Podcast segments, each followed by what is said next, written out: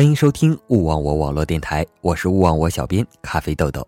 参与互动请关注新浪微博勿忘我小编即可，请认准紫色头像啊。好了，让我们开始今天的节目吧。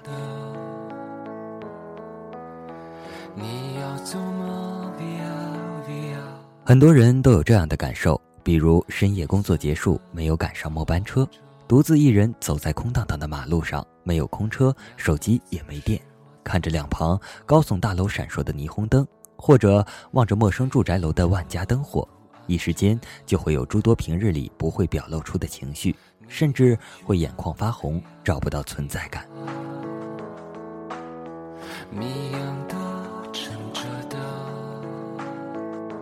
存在感这回事是扎扎实实存在的，在某些特定环境的驱使下，人内心的虚空会急速膨胀，无论是多么成功富有的人，都会有自我的软肋，觉得世界容不下自己，觉得内心无力，而这种平日里最为防备的东西就会一瞬间攻破防线。我同样也是如此，作为写作者，出现自我情绪的膨胀是常事。夜晚的独处会让某些矫情的念头泛滥成灾，陷入自怜的情绪中无法自拔，感叹逝去的时光，感慨离开的人，惋惜曾经的逝去，然后打开电脑记录，写下一篇篇文章，再被同样感同身受的人看到。从某种程度来讲，这份自我情绪的传递同样是自怜的扩大化。前几日见了一个朋友，他和我分享了同样的话题，出差在外地，工作棘手，恋情也不顺利，深夜坐在充满异味的大巴上，看着一座陌生城市的车水马龙，脸贴着玻璃会觉得特别难过。有时也会有类似的环境下出现这种感受，比如阴天、生病等。总而言之，只要无法顺应自己的时候，情绪就会雪上加霜，提醒你，你是一个人，你无依无靠。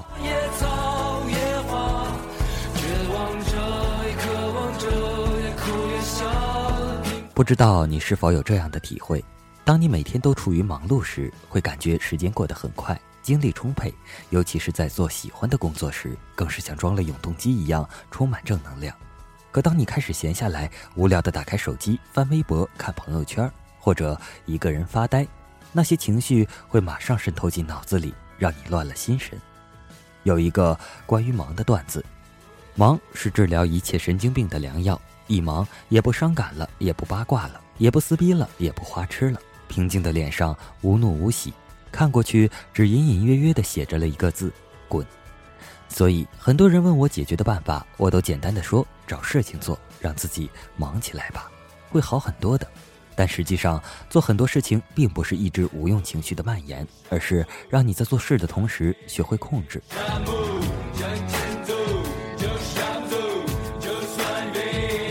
一个对周边和自我有控制权的人，包括工作、情感、情绪，都会对自身起积极的作用。但丧失了自我的控制，变得盲目和随波逐流，就会陷入情绪的漩涡中。朋友在和我谈到这点时说，自己也想过要控制，但总是力不从心，内心没有一刻平静，总是翻江倒海，胡思乱想。还有在更多时候不知道要做什么，眼前明明有一堆工作要处理，可也懒得去做，没有头绪，任凭自己发呆去放纵，之后也会懊悔想要改正，但无济于事。自我意志处于基本瘫痪的状态，还白白耗费了自身的能量。我问朋友他是怎么解决的，他说去看文章，看了许多励志的文章，大多数都是满满的鸡血，告诉你人生是美好的，生活是光明的，应该挺起胸膛，好好做人做事，不要怕前路坎坷，怕的是自我萎靡，诸如此类。我问有用吗？他点点头，暂时有用。我笑了。能坚持多久？他叹了口气，也就一两天。你说这是我的问题吗？还是那些道理不对？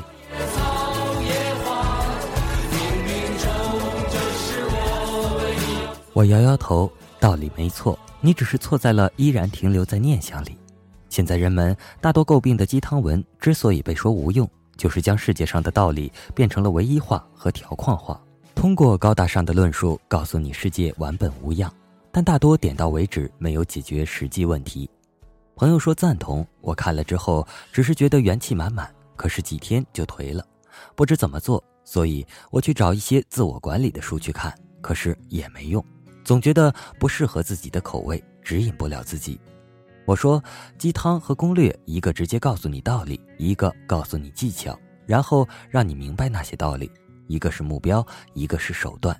道理永远不变，可人在成长。当我们经过了诸多之后成熟长大，某些道理早已明白，不用反复灌输。其实你长大了，怎么能责怪那些道理一无是处呢？朋友问，所以我在浪费时间吗？我点点头，很大程度上说是的。自我的控制不在于控制情绪的好坏，任何事情都有两面性。如果能够合理的分配时间，减少一些无用功，就会感觉自我的效率倍增，然后再加上一些道理的灌输和积极向上的心态，当然会感觉身心愉悦，自信心也会提升。朋友苦恼地说，我不知道该怎么做呀，感觉太难了。我说，不难，别想太多就行了。我和朋友说了我曾经的经历，之前我有将近半年的时间都处于情绪的支配下，感觉世界抛弃了自己，感觉没有人理解，感觉梦想正在远去，然后开始自暴自弃，终日无所事事，看了诸多励志文章不管用，读了许多攻略又不切实际，同时又为自己这种堕落懊恼不已。青春是你的家，就让我们去追吧，不停。在那段时间里，我几乎变成了另外一个人，一个连我自己都不认识的人。但值得庆幸的是，我及时认识到了这点，我了解了自我的狭隘和浅薄，之后便开始学习心理学。在学习的过程中，也不断地往内心深处探寻自己，开始察觉到自我接受和排斥的比例，并且顺应情绪做出调整。这时的我就会变得愈加清醒，从而学会了控制自己。我对朋友说，首先你要察觉到自己正处于这样的情绪中，无论是悲观消极的自怜，还是满满元气但却无作用的积雪，都是不好的。认识自我最重要的一点，察觉自身的变化是控制的第一步，并且更加容易抛开这些情绪。情绪的来去都有缘由，或许是一件事，比如失恋、失业等不顺利的现实。明白这个源头，才能看懂它如何来，才能知道自己这份不正常的情绪有如何的状态，并且了解它是否会影响自己的正常生活。另外，自我鼓励是控制的基本。自信心的建立是在现实将你挫败之后最应该做的事情。如果你没有条件去做心理疏导，那么自我的鼓励是非常有益处的。没有人会一生一帆风顺，人生本就是坎坎绊绊，被现实打败并不要紧，怕的是从此一蹶不振。老话说，一鼓作气，再而衰，三而竭。任何的鼓励都不能过于持久，因为它依靠的停留在表面和情绪，正如你看到的鸡汤，最多只能看2篇，足矣。太多的道理灌输会麻木自己的神经，从而让你无意识地高看自己的能量，渐渐地变得狂妄和自大，并且不会落实到实际行动上，结果空想成了每日的主题。我建议去做一点小事，培养自我鼓励，做一些力所能及但曾经没有做过的事情，比如运动或者培养新的兴趣爱好。人会因为这些新鲜而简单的事情重新产生正能量。听音乐、看书都是不错的选择。如果开始比较艰难，可以循序渐进。要知道，你所做的事情不是为了完成你的工作，而是拯救现在颓废的自己。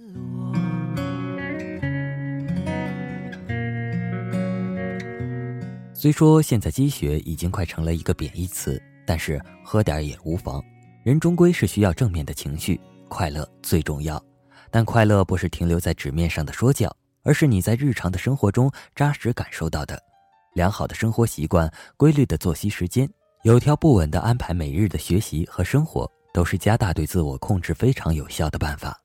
但我不反对自怜和发泄情绪，自己在反反复复的情绪中排解，或回忆，或伤感，或埋怨，或悔恨，但要适度调整，及时脱离。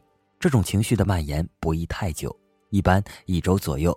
如果太久了，那么就失去了自我，被那些已经过去的事情控制，那时才是病入膏肓，想要摆脱就来不及了。当内心烦躁不安时，我们的心就会完全被周遭所吸引，会因为一草一木的变化，会因为晴天阴天的变更，不断地影响自我的情绪。其实这些不是外在原因，根源在于自己的心不静。世间一切万物各有其生长的规律，我们也同样如此。关注内心要比关注外在重要得多，一个平和的心态就可以提高自我的专注力，并且学会控制自己。我们不可能控制一切，但我们可以掌握自己。人的伟大和渺小就在于自身的意识范畴。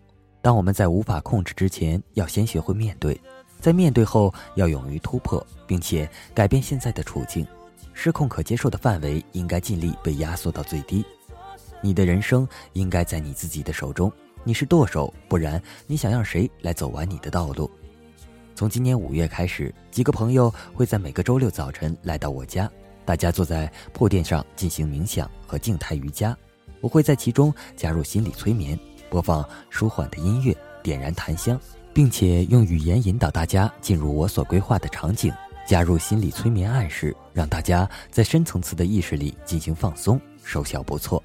我对朋友说，一个自我都无法控制的人，注定会成为最大的输家。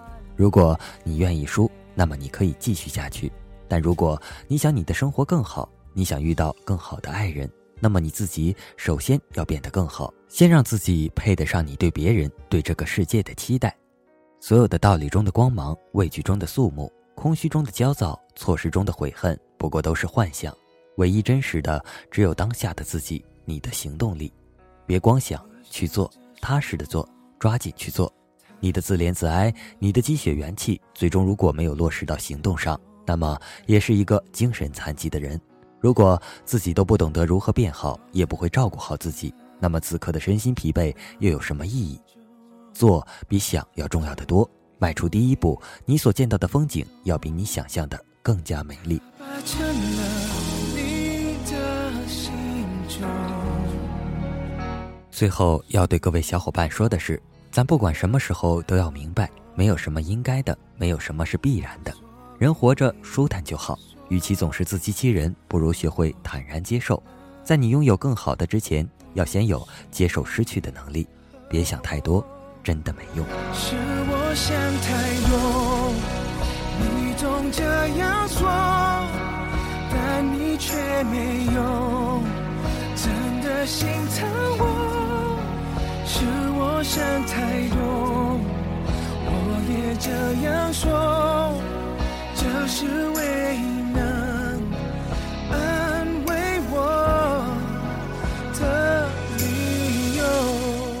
好了，今天的节目就播送到这里了。我是勿忘我小编咖啡豆豆师爷，搜索新浪微博勿忘我小编即可关注节目最新动态与主播互动等。